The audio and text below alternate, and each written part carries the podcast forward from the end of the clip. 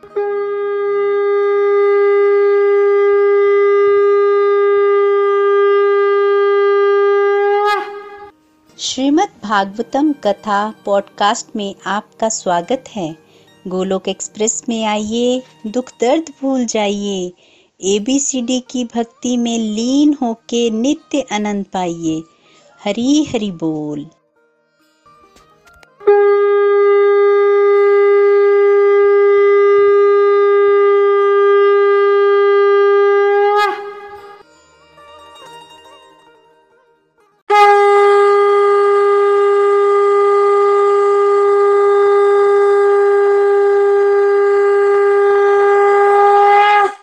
भागवत महापुराण की जय। श्री भागवत भगवान की है आरती। पापियों को पाप से है तारती। श्री भागवत भगवान की है आरती। पापियों को पाप से है तारती। ये अमर ग्रंथ, ये मुक्ति पंथ, ये पंचम वेद निराला, नव ज्योति जगाने वाला। ये अमर ग्रंथ, ये मुक्ति पंथ, ये पंचम वेद निराला, नव ज्योति जगाने वाला। हरि नाम यही, हरि धाम यही, हरि नाम यही, हरि धाम यही। जही जग मंगल की आरती। पापियों को पाप से है तारती। श्री भागवत भगवान की है आरती। पापियों को पाप से है तारती। ये शांति गीत, पावन पुनीत पापों को मिटाने वाला हरि दर्श दिखाने वाला। ये शांति गीत, पावन पुनीत पापों को मिटाने वाला हरि दर्श दिखाने वाला। ये सुख करनी, ये दुख हरनी, ये सुख करनी, ये दुख करनी। ये ही जग मंगल की आरती। पापियों को पाप से है तारती श्री भागवत भगवान की है आरती। पापियों को पाप से है तारती।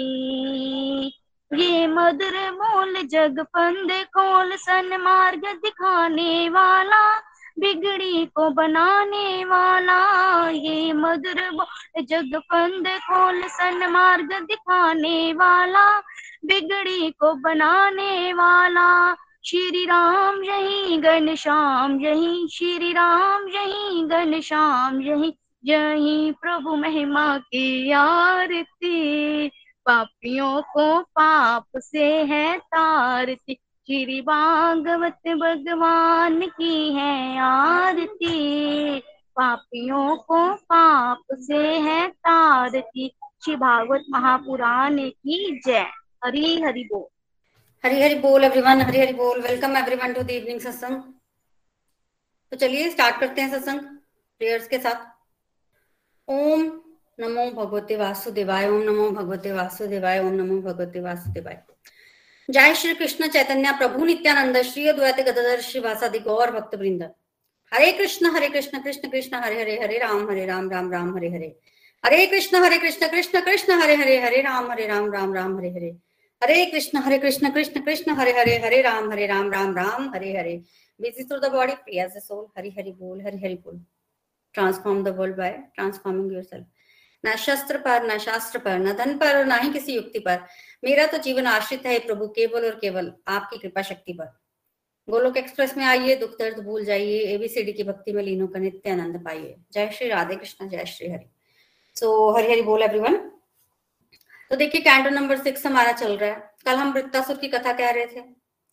इंद्र को अपने ऐश्वर्य का अभिमान हो गया और इंद्र जो है वो अपनी सभा में बैठा था, अपनी पत्नी के साथ ऊँचे सिंहासन पर, तभी उनके गुरु ने वहाँ प्रवेश किया। गुरु की, गुरु को नमस्कार नहीं किया। बहुत बड़ा अपराध माना गया है। भागवतम में बहुत सारी कथाएँ आती है जिसमें जब गुरु का सम्मान नहीं किया जाता तो तब तब जो है वो दुखों का, मुसीबतों का सामना जो है वो करना पड़ता है। गुरु का सम्मान नहीं किया, गुरु चले गए तो देवताओं की शक्ति क्षीण हो गई तो असुरों ने आक्रमण किया तो असुर लोग जीत गए। देवता लोग हार गए, फिर ब्रह्मा जी के पास गए। ब्रह्मा जी से जो है, वो ब्रह्मा जी को बताया कि ऐसे ऐसे हो गया है। अल्टीमेटली ब्रह्मा जी ने मदद की और देवता लोग भगवान के पास भी फिर गए।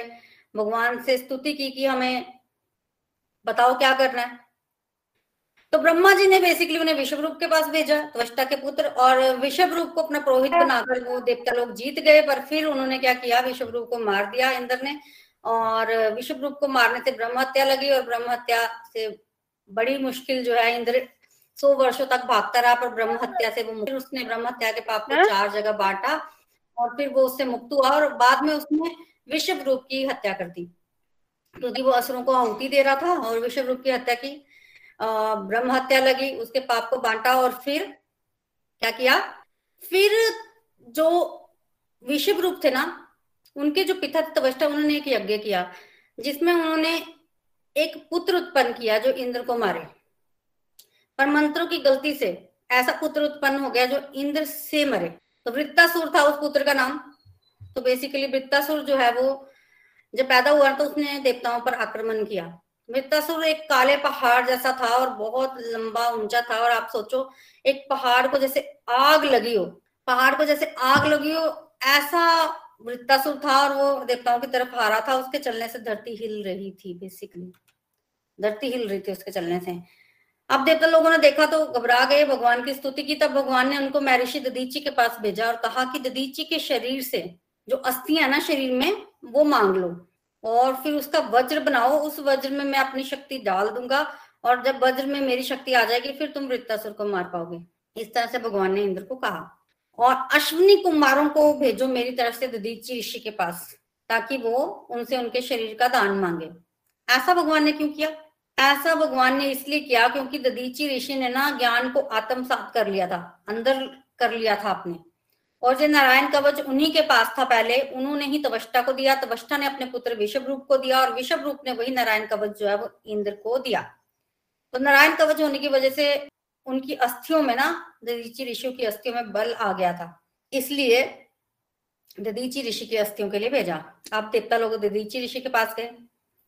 तो बेसिकली भगवान ने ये बोला, अश्विनी कुमारों को भेजो। कारण क्या था अश्विनी कुमारों को भेजने का? देखिए, बहुत समय पहले ना एक बार अश्विनी कुमार जो है, वो ददीची ऋषि के पास गए थे कि हमें ना ब्रह्म विद्या का ज्ञान चाहिए। ब्रह्म विद्या का ज्ञान उनके पास नहीं था बेसिकली तो ददीची ऋषि उस समय कर्म कांडीय अनुष्ठान में बिज़ी थे तो उन्होंने कहा कि मैं तो कर्म कांड कर रहा हूँ आप ना बाद में आना, बाद में मैं तुम्हें ज्ञान ज़रूर दूँगा। तो ज्ञान देने का वचन दिया तो अश्विनी कुमार चले गए। जब इंद्र को पता चला तो इंद्र ददीची ऋषि के पास आया और कहा कि आप अश्विनी कुमारों को ज्ञान नहीं देंगे। नहीं देंगे ज्ञान। कारण क्या है? ये वैसे इतने फ़ेमस है। अश्विनी कुमारों को तो सब जानते वैद हैं। और आप इनको और ज्ञान दे दोगे तो ये तो मेरे सिर पे चढ़ जाएँगे। तो इंद्र नहीं चाहता था कि यज्ञ भाग जो है उसका बटे या उसकी जैसी पोजीशन या फ़ेमस की कोई हो। तो इसलिए मना कर दिया हम्म, ददीची ऋषि को और कहा कि अगर आपने इनको ज्ञान दिया तो मैं आपका सिर जो है वो धड़ से अलग कर दूँगा। मारने की धमकी दी। आप ददीची महर्षि तो भगवान के महान भक्त हैं। भगवान शिव जी की बहुत पूजा करते हैं वो। अब वो ना हाँ बोल रहे हैं, इंद्र को ना ना बोल रहे हैं। सोच विचार ही कर रहे हैं, इंद्र तो बोल के चला गया। तो कुछ नहीं बोले। फिर थोड़े समय के बाद जो है वो फिर से अश्विनी कुमार आए। हमें ब्रह्म हरी हरी बोल, हरी हरी बोल everyone happy international women's day शत शत नमन नारी शक्ति को। प्रीति भाभी आई थिंक आपका इंटरनेट डाउन हुआ है। वहाँ पे एक बार लॉग ऑफ़ करके दोबारा से ज्वाइन कीजिए या अनम्यूट कीजिए। हरे कृष्ण हरे कृष्ण कृष्ण कृष्ण, हरे हरे हरे राम हरे राम राम राम, हरे हरे हरे कृष्ण हरे कृष्ण कृष्ण कृष्ण, हरे हरे हरे राम हरे राम राम राम, हरे हरे तो अश्विनी कुमार जो है वो ददीची ऋषि के पास गए ताकि वो जो है वो ज्ञान, ब्रह्म विद्या का ज्ञान प्राप्त कर सके। इंद्र ने मना किया तो भी वो उन्हीं के पास गए और इंद्र ने मना किया तो भी वो गए। और जब वहाँ गए तो दीदी ऋषि ने बताया कि इंद्र जो है वो इस तरह से बोल के गया कि अगर मैंने आपको ब्रह्म विद्या का ज्ञान दिया तो वो मेरा सिर जो है वो धड़ से अलग कर देंगे। तब अश्विनी कुमारों ने कहा कि वो वैद काहे के हैं। तो अश्विनी कुमारों ने सलाह दी कि हम आपका जो ओरिजिनल सिर है उसको काट के साइड पे रख देते हैं और आपके सिर पर जो है वो अशुभ का सिर लगा देते हैं। और उस अशुभ के सिर से आप हमें ज्ञान दो और जब इंद्र आएगा और आपका सिर जो है उसको काट के फेंक देगा। तो आपका जो ओरिजिनल सिर है, वो हम वापिस लगा देंगे। इस तरह से अश्विनी कुमारों ने कहा। तो दधीची ऋषि मान गए, क्योंकि उन्होंने प्रॉमिस किया था कि हम, मैं ज्ञान दूँगा आपको।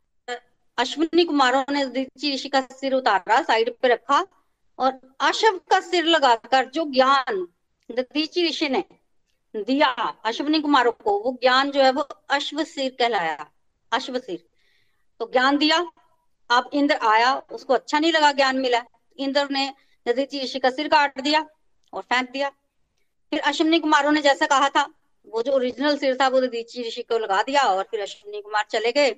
और अश्विनी कुमार जो है, एक तरह से शिष्य हुए। मैं ऋषि दधीची के, इसलिए भगवान कह रहे हैं कि अश्विनी कुमारों को भेजो। अब इंद्र जो है, वो अश्विनी कुमारों को लेकर सारे देवता लोग जो है, वो दधीची ऋषि के पास गए। इंद्र को संकोच तो हो रहा था कि अब जाएँ कैसे? तो किसी व्यक्ति ने तो जाना जो है, वो इतना आसान नहीं होता, पर गए। और वहाँ जाके बोला नदीची ऋषि को कि अपना सिर दो, अपना शरीर दो, हमें वज्र बनाना है। तो दीची ऋषि खुश हो गए सुनकर कि भगवान ने उनको ऐसे आज्ञा दी है। तो भगवान की आज्ञा तो देंगे तो ज़रूर। पर उन्होंने ना सोचा कि पहले मैं परीक्षा ले लेता हूँ थोड़ी सी देवताओं की। देवताओं से कुछ धर्म का सिद्धांत सुन लेता हूँ। तो ये सोच कर ना ददीची ऋषि ने देवताओं को कहा कि तुम्हें पता है जब व्यक्ति मरता है तो व्यक्ति के शरीर में कितनी दर्द होती है? असहनीय पीड़ा होती है जब व्यक्ति मरता है। बहुत ज़्यादा पीड़ा होती है। और व्यक्ति की कई बार तो चेतना भी नहीं रहती। अनकॉन्शियस हो जाता है व्यक्ति कॉन्शियसनेस नहीं रहती। फिर देहदारी व्यक्ति को अपने शरीर से कितना लगाव होता है? शरीर को स्वस्थ रखने के लिए तो व्यक्ति कुछ भी करता है। शरीर को चलाने के लिए व्यक्ति इतनी मेहनत करता है, शरीर ये सब कुछ है। तुम कह रहे हो, तुम्हें दे दो। तो ये कैसे कैसे दे दू? तो जब ददीची ऋषि ने इस तरह से देवताओं को कहा तो देवताओं ने फिर कहा ददीची ऋषि को कि संत लोग तो दूसरों के कल्याण के लिए कार्य करते हैं। संत लोगों के गुण जो है, वो थोड़े बताए कि जगत कल्याण के लिए कार्य करते हैं। जगत संत लोग, उनकी ये क्वालिटीज होती हैं। कुछ लोग होते हैं जो मांगते हैं उन व्यक्ति से, जो सच में पीड़ा में होते हैं। पीड़ा, जो पीड़ा में है, उसी से मांग लेते हैं। कुछ लोग ऐसे होते हैं, जो उनके पास बहुत कुछ होता है, कोई माँगता तब भी नहीं देते। तो ये कोई धर्म का सिद्धांत नहीं है। वो लोग जो है, वो इतने कामयाब नहीं है। सच तो ये है कि अगर कोई व्यक्ति कष्ट में है तो उससे मांगना ही नहीं चाहिए। कोई व्यक्ति कष्ट में है तो उससे नहीं मांगना चाहिए। पर अगर किसी ने मांग लिया और व्यक्ति दे सकता है तो उसको ज़रूर देना चाहिए। आप तो सक्षम है देने में। तो इस तरह से ये लॉजिक जो है, वो देवताओं ने महर्षि ददीची को बताया। धर्म का सिद्धांत सुनकर महर्षि ददीची खुश हो गए। उन्होंने देवताओं को कहा कि मैंने तो अपने शरीर देने का फैसला पहले ही कर लिया था। पर मैं तुमसे धर्म के सिद्धांत को सुनना चाहता था, इसलिए मैंने पहले तुम्हें हानि की। अब तुमने अच्छा धर्म का सिद्धांत दिया है, मैं ज़रूर अपना शरीर दूँगा। देखो, भगवान की आज्ञा है। भगवान की आज्ञा के लिए शरीर भी देना पड़े तो क्या है? जगत कल्याण के लिए शरीर का त्याग करना पड़े तो क्या है? करना चाहिए। और वैसे भी शरीर का करूँगा क्या मैं? आज नहीं तो कल तो त्याग करना ही है? तो क्यों ना आज ही कर लिया जाए। शरीर तो छूटना ही है तो भगवान की आज्ञा और अपनी मर्ज़ी से क्यों ना छोड़ा जाए? और वैसे भी जो पशु का शरीर है ना, वो तो मृत्यु के बाद फिर भी काम आ जाता है। मनुष्य का शरीर मृत्यु के बाद कुछ काम नहीं आता। मेरे तो बड़े भाग्य है कि मेरा शरीर तो मेरी मृत्यु के बाद भी काम आएगा। तो इसलिए तो मुझे बिल्कुल देर नहीं करनी चाहिए। तो ये कहकर मैं ऋषि ददीची जो है वो योग समाधि में लीन हो गए और योग समाधि में लीन होने के पश्चात उन्होंने अपना मतलब उनकी आत्मा जो है वो शरीर से अलग हो गई। पर उन्होंने देखा नहीं आत्मा को शरीर से अलग होते हुए। उनको पता नहीं चला, वो योग समाधि में थे। और फिर देवताओं ने ना दीची ऋषि की अस्थियाँ ले जाकर ना विश्वकर्मा को दी। विश्वकर्मा ने ना उस अस्थियों से क्या बनाया? वज्र बनाया और भगवान ने उस वज्र में जो है वो अपनी शक्ति डाली और फिर वो वज्र इंद्र को दिया। और इंद्र ने जब वज्र लिया तो इंद्र खुश था कि अब वो एटलीस्ट वृत्तासुर को मार पाएगा। वृत्तासुर को मारने के लिए ही वो वज्र जो है वो लाया गया था। अब तो देवताओं ने जो है वो चढ़ाई की दैत्यों पर ठीक है? तो बेसिकली देखा जाए तो तोष्टा का पुत्र है विश्व वृत्तासुर। तो असुरों का तो इतना कोई लगाव नहीं था पर सारे के सारे असुर जो है वो वो वृत्तासुर के साथ हो लिया है। क्यों? क्योंकि वो देवताओं के साथ युद्ध कर रहा था।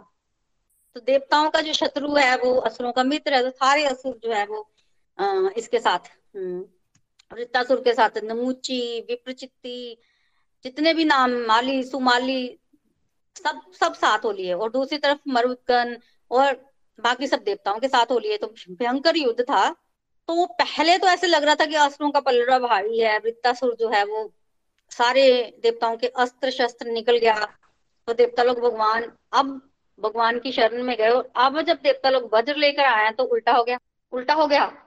अब देवताओं का जो पलड़ा है, वो भारी हो गया। क्योंकि असुर लोग जब भी आक्रमण करते थे तो वज्र के प्रभाव से वो आक्रमण का जवाब दिया जाता था ना। तो असुरों की शक्ति कम होने लगी और जब असुरों ने देखा कि शक्ति कम हो रही है तो असुर लोग भाग। गए वृत्तासुर तो बचा रहा। जब वो भाग रहे थे ना तो वृत्तासुर ने देखा, असुर लोग भाग रहे हैं। देखिए अब वृत्तासुर का आप चरित्र भी सुनिए। जब असुर लोग भागने लगे तो वृत्तासुर जो है, वो असुरों को डांटने लगा। नाम ले लेकर, हे विप्रचिति, हे नमूची, हे शंबर, नाम ले लेकर बुला रहे तुम कहाँ भाग रहे हो? ये कहाँ की समझदारी है कि युद्ध में पीठ दिखाकर भाग जाओ। समझदारी नहीं वृत्तासुर आज असुरों को बोल रहे हैं कि दो तरह की मृत्यु यशस्वी होती है, दो तरह की। एक व्यक्ति योग समाधि में लीन हो जाए, भगवान का नाम ले, भगवान की भक्ति करे तो वो वो वो व्यक्ति अगर मरता है ना तो वो मृत्यु जो है वो यशस्वी होती है, यशस्वी। और दूसरी तरह की मृत्यु होती है कि व्यक्ति युद्ध में लड़ता लड़ता मरे, वीर गति को प्राप्त हो जाए तो भी व्यक्ति जो है, वो यश को प्राप्त करता है। आज वृत्तासुर, असुरों को बोल रहा है कि जो पहली तरह की मृत्यु है ना, वो हम प्राप्त नहीं कर सकते। हम लोग असुर हैं, हम कहाँ योग समाधि में लीन होंगे? हम तो तमोगुण प्रधान है, हम सतोगुण वाले कार्य कर ही नहीं सकते। तो जो पहली ऑप्शन है, वो तो हमारे लिए खत्म है, वो तो है ही नहीं है। एक दूसरी ऑप्शन ही बचती है। वो क्या बचती है कि युद्ध में लड़ते लड़ते वीर गति को प्राप्त हो जाओ, यशस्वी मृत्यु प्राप्त करो, स्वर्ग जाओ। ये ऑप्शन हमारे पास बचती है और तुम लोग उसको छोड़ के भाग रहे हो। मतलब अपने कल्याण का भी नहीं सोचा। तो ऐसे असुरों को डांट रहे हैं वृत्तासुर तो जैसे ही देखा असुर सेना भाग रही है, देवताओं ने असुर सेना पर पीछे से आक्रमण किया और मारने लग पड़े, बहुत सारे असुर मर गए। अब जब वृत्तासुर ने देखा तो असुरों को तो छोड़ दिया उन्होंने डांटना, देवताओं को डांटने लग पड़े। देवता लोग, तुम क्या अपने आप को वीर बोलते हो? ये कैसा आचरण है? पहले तो तुम लोग मर रहे थे तो तुम इधर उधर जा रहे थे। अब असुरों ने भागना शुरू किया। पीछे से आक्रमण करते हो, ये तो कोई आचरण नहीं है। कायर हो क्या? अगर वीर हो तो भी वीरता से युद्ध करो। मैं युद्ध में खड़ा हूँ, मुझसे युद्ध करो। जो भाग रहे हो, उससे युद्ध कर रहे हो। जो मैं खड़ा हूँ, मेरे सामने को भी नहीं आ रहा। तो ये कैसा आचरण है? ये तो ठीक आचरण नहीं है। तो ऐसा डांटा ना देवताओं को और गर्जना की वृत्तासुर ने देवता लोग बेहोश हो गए। मतलब बेहोश हो गए, मूर्छा सी आ गई मतलब इतना प्रभाव। देखिए वृत्तासुर का बहुत प्रभाव था। असुरों पे, देवताओं पे, अब तो देवता लोग वृत्तासुर के गुण देख देख कर हैरान हो रहे हैं। इतने गुण वृत्तासुर में।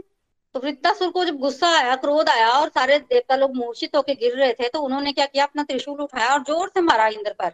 इरावत को लगा और इरावत जो है वो खून की उल्टी करके नीचे गिरा, इंद्र भी नीचे गिरा, वज्र भी इधर उधर गिर गया। इंद्र, और इंद्र जो है वो देख रहा है, वो हैरान, परेशान आज तक ऐसा नहीं हुआ, इंद्र के वाहन को किसी ने जाए इंद्र को नीचे गिरा दिया हो। इतना ज़ोर का झटका लगा ना इंद्र को, इंद्र देख रहा है क्या करूँ?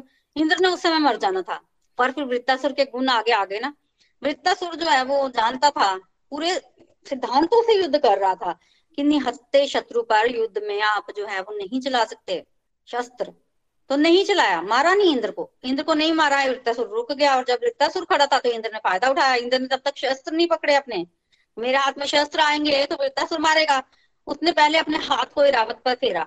इंद्र के हाथ से ना मतलब तर्जनी तर्जनी उंगली से ना अमृत निकलता है तो अमृतमय हाथ हो गए। अमृत में हाथ जब इरावत पर पड़े तो इरावत का जो घाव थे, वो दूर हो गए। उसकी जो थकान थी, दर्द थी, वो दूर हो गई। फिर इंद्र ने अपने आप को संभाला, फिर इरावत पे चढ़ा, फिर जाके उसने वज्र पकड़ा। तो तब तक उसको प्रॉपर टाइम मिल गया और उसने अपने आप को संभाला और फिर फिर वो लगा, वो कि मैं वृत्तासुर पर आक्रमण करूँ। वृत्तासुर ने फिर डांटा, इंद्र को, ललकार वृत्तासुर की। इंद्र, तुम क्या समझते हो अपने आप को? क्या कर रहे हो तुम? ये जो असुर है ना, जो भाग रहे हैं, इन्होंने अपनी माता के गर्भ से ना बेकार में जन्म लिया। बेकार में जन्म लिया मतलब मल के समान जन्म लिया जो युद्ध भूमि से भाग जाए, उसको मल बोला। मल के समान जन्म लिया है और तुम उनको पीछे से मार रहे हो, अब तुम पता नहीं क्या हो, बताया नहीं। गुस्सा। और तुम तुम इंद्र, तुम्हारी तो भोगी मानसिकता है। तुमने मेरे बड़े भाई को मारा आज मैं तुम्हें मज़ा चखाऊँगा। तुमने अपने गुरु को मारा, तुम्हारे बारे में क्या बोलू? मारा भी क्यों? स्वर्ग के लिए? भोगी मानसिकता है, तुच्छ से स्वर्ग के सुख के लिए अपने गुरु को मार दिया। क्योंकि तुम्हें डर पड़ गया था। हालाँकि वो स्वर्ग भी उसने ही दिया था तुम्हें। जो देगा स्वर्ग, वो क्यों लेगा वापिस? तुम तो बड़ी बतर्सना की बेसिकली इंद्रदेव की। इंद्रदेव वैसे तो बड़े स्ट्रॉन्ग बनते हैं, या जो भी है इंद्रदेव। पर अल्टीमेटली वृत्तासुर के गुणों के आगे इंद्रदेव कुछ नहीं बोल पाए। कुछ नहीं बोल पाए। बड़े हैरान हो रहे थे। वृत्तासुर के गुण को देख देख के हैरान हो जाए। गुणों को देख देख कर हैरान हो जाए। फिर वृत्तासुर बोल रहा आज तो तुम्हें नहीं छोड़ूँगा। तुम्हें मार दूँगा मैं। और तुम्हारे साथ जितने भी ये लोग आए हैं ना अगर मेरे रास्ते में आएँगे, इनको भी मार दूँगा। तो दो ही ऑप्शन है, या तुम मरोगे या मैं मरूँगा। तो अगर मैं भी मरा तो मुझे तो भगवत धाम प्राप्त होगा। मुझे भगवत धाम प्राप्त होगा। तो इससे पता चलता है कि कहीं ना कहीं वृत्तासुर को ये भी पता था कि वो मर जाएगा। उसको पता था कि भगवान के दर्शन इंद्रदेव को हुए हैं और ये जो वज्र लेके आया ये ददीची ऋषि की अस्थियों से बना है। मैं मरूँगा। तो वो दोनों ऑप्शन दे रहा है। इंद्र को बोल रहा है। और ये भी इंद्र को बोल रहा है, मैं मरूँगा ना तो मुझे तो बैकुंठ की प्राप्ति होगी। भगवान की स्तुति कर रहा है। वृत्तासुर भगवान की स्तुति कर रहा है। ये सुन करना इंद्र तो बिल्कुल एकदम से खड़ा हो गया।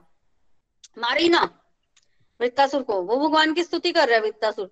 मृत्यु के समय जो व्यक्ति भगवान की स्तुति कर ले वो मामूली व्यक्ति थोड़ी है तो वृत्तासुर के भक्त की कैटेगरी में रखा है। वृत्तासुर भगवान का महान भक्त है। अब इंद्र देख रहा है, इंद्र मारे ही ना।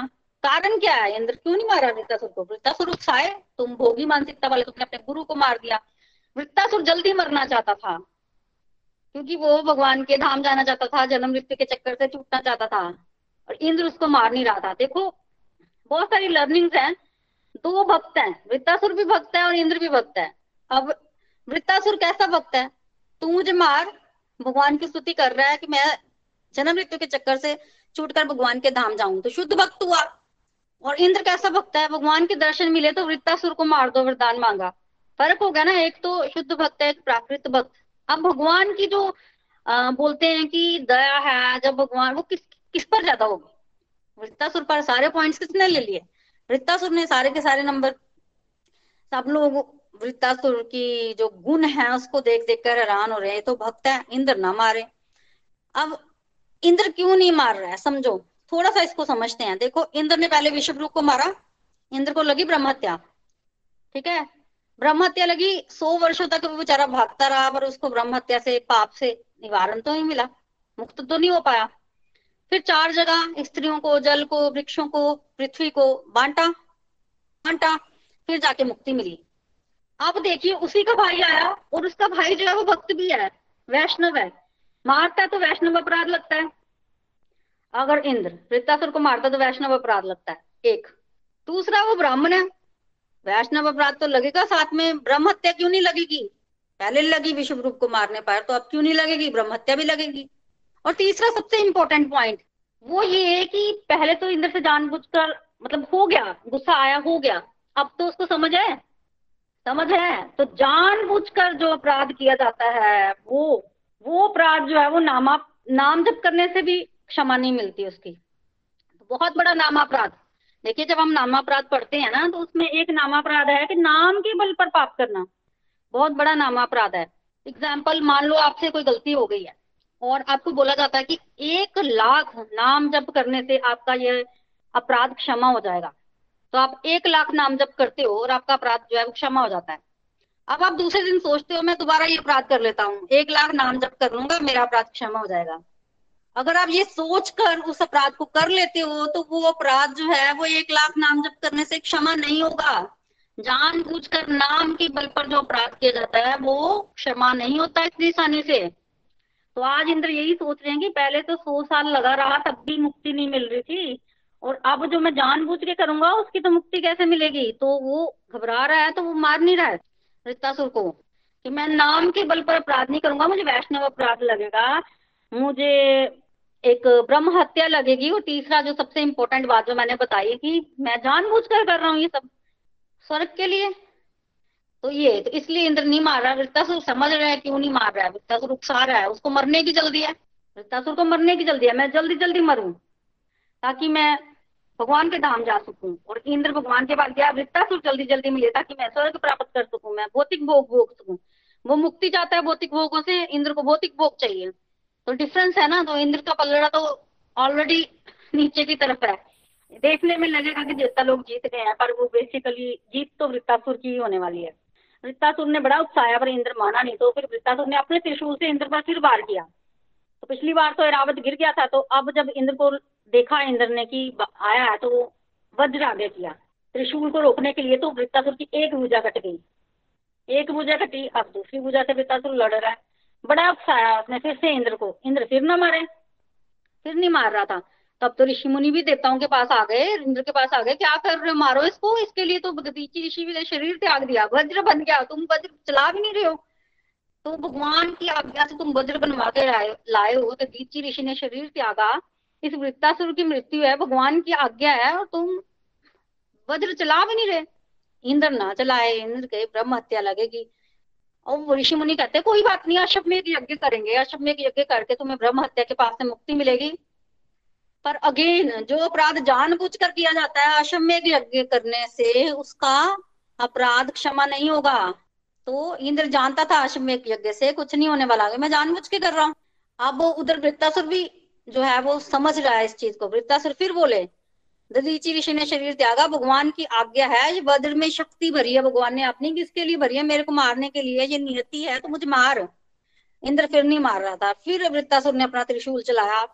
अपनी रक्षा के लिए फिर वज्र चलाया। इंद्र ने तो वृत्तासुर की दूसरी बाजू भी जो है वो कट गई। दोनों बाजुएँ कट गई हैं।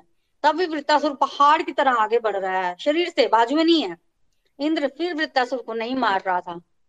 तो अल्टीमेटली घमासान युद्ध भी हुआ और इंद्र ने नहीं मारा वृत्तासुर को। फिर वृत्तासुर को लगा कि अब मैं ही इंद्र को मार देता हूँ। तो वृत्तासुर गया आगे और उसने इंद्र को निकल लिया। इतना लंबा सा मुँह खोला। पहाड़ गुफा जैसा उसका मुँह हो गया। जीप बाहर निकाली जीप जो है वो अजगर की तरह, सांप की तरह लग रही थी, इंद्र को अंदर ले लिया। इंद्र अंदर चला गया, वृत्तासुर के और वृत्तासुर मतलब सबके लिए अभी इंद्र मर गया। इंद्र जो है वो मर गया और वृत्तासुर ने देखा कि मेरे जन्म का उद्देश्य पूरा हो गया, इंद्र मर गया। तो योग समाधि ले ली वृत्तासुर ने। वही योग समाधि में लीन हो गया। अब इंद्र के पास ना वज्र था और वज्र जो है वो आप पहले ही जानते हैं कि नारायण कवच की शक्ति से बना है। नारायण कवच जो है वो बहुत स्ट्रॉन्ग है तो उसकी वजह से इंद्र मरा नहीं, अंदर जीवित ही था। वज्र था ना उसके हाथ में। तो अंदर से क्या किया इंद्र ने कि वज्र को मारा और वज्र पेट फाड़ दिया वृत्तासुर का और पेट फाड़ कर बाहर निकल गया। और जब बाहर निकला ना, तब वज्र से ही वृत्तासुर का सिर काट दिया। तो इंद्र तो जीवित निकला और वृत्तासुर मर गया। देखिए वृत्तासुर बहुत स्ट्रॉन्ग है यहाँ पर। वृत्तासुर का सिर काट रहा है इंद्र। और एक साल लगा उसको सिर काटने में। वज्र जो है वो एक साल तक लगा फिर जाकर वृत्तासुर का सिर कटा। उसमें भी इंद्र की कोई बहादुरी नहीं है। देखो वृत्तासुर को लगा कि इंद्र मर गया है, उसके जीवन का उद्देश्य पूरा हो गया है तो उसने योग समाधि ले ली। योग समाधि लेने के बाद जब इंद्र उसके पेट से निकला तो वृत्तासुर को नहीं पता चला, उसके हिसाब से इंद्र मर गया है। वो तो योग समाधि में था, और योग समाधि में वृत्तासुर था, तब जाके इंद्र ने उसके गले पर क्या चलाया? वज्र चलाया। तो पूरा की पूरी ब्रह्म हत्या लगी। सब लोग तो बड़े खुश थे। सारे खुश थे, भगवान, देवता ऋषि अस्थियाँ दी, सब खुश थे, एक इंद्र को छोड़कर, क्योंकि उसको तो ब्रह्म हत्या लगेगी। और तब पाप इतना ज़्यादा हो गया कि ब्रह्म हत्या जो है, पाप साक्षात चंडाल स्त्री, बूढ़ी स्त्री का रूप बना के इंद्र के पीछे आई। इंद्र के पीछे और इंद्र को आलिंगन करना चाहती थी, चिपकना चाहती थी इंद्र से। स्त्री का रूप बना के, बूढ़ी सी स्त्री, बीमार, रोग हुआ हुआ, शरीर, कपड़े, सबसे खून निकल रहा, दुर्गंध आ रही, चारों तरफ़ स्मेल स्मेल बुरी हालात। इंद्र को चिपक रही थी। देखिए, देवराज इंद्र ने बड़े पुण्य किए होते हैं, तब जाके उसको इंद्र की पोस्ट मिलती है। तो उसको अगर वो मूर्तिमान चांडाल, पापनी, स्त्री दिख रही है, उसको चिपकने की कोशिश करी है उसको तो साधारण मनुष्य के तो चिपक ही जाए। इंद्र भागा। बड़ी कोशिश की, बच जाऊँ ऊपर, नीचे, आकाश मार्ग, जहाँ कहीं भी इंद्र गया वो पीछा नहीं छोड़ा पाप ने। वो स्त्री पीछे पीछे पीछे पीछे नहीं पीछा छूटा। फिर मान सरोवर में कमल का पुष्प था, उस कमल के पुष्प की एक डंडी के अंदर जाकर ना छुपा। मान सरोवर में कमल पुष्प की एक डंडी के अंदर जाके इंद्र छुपा।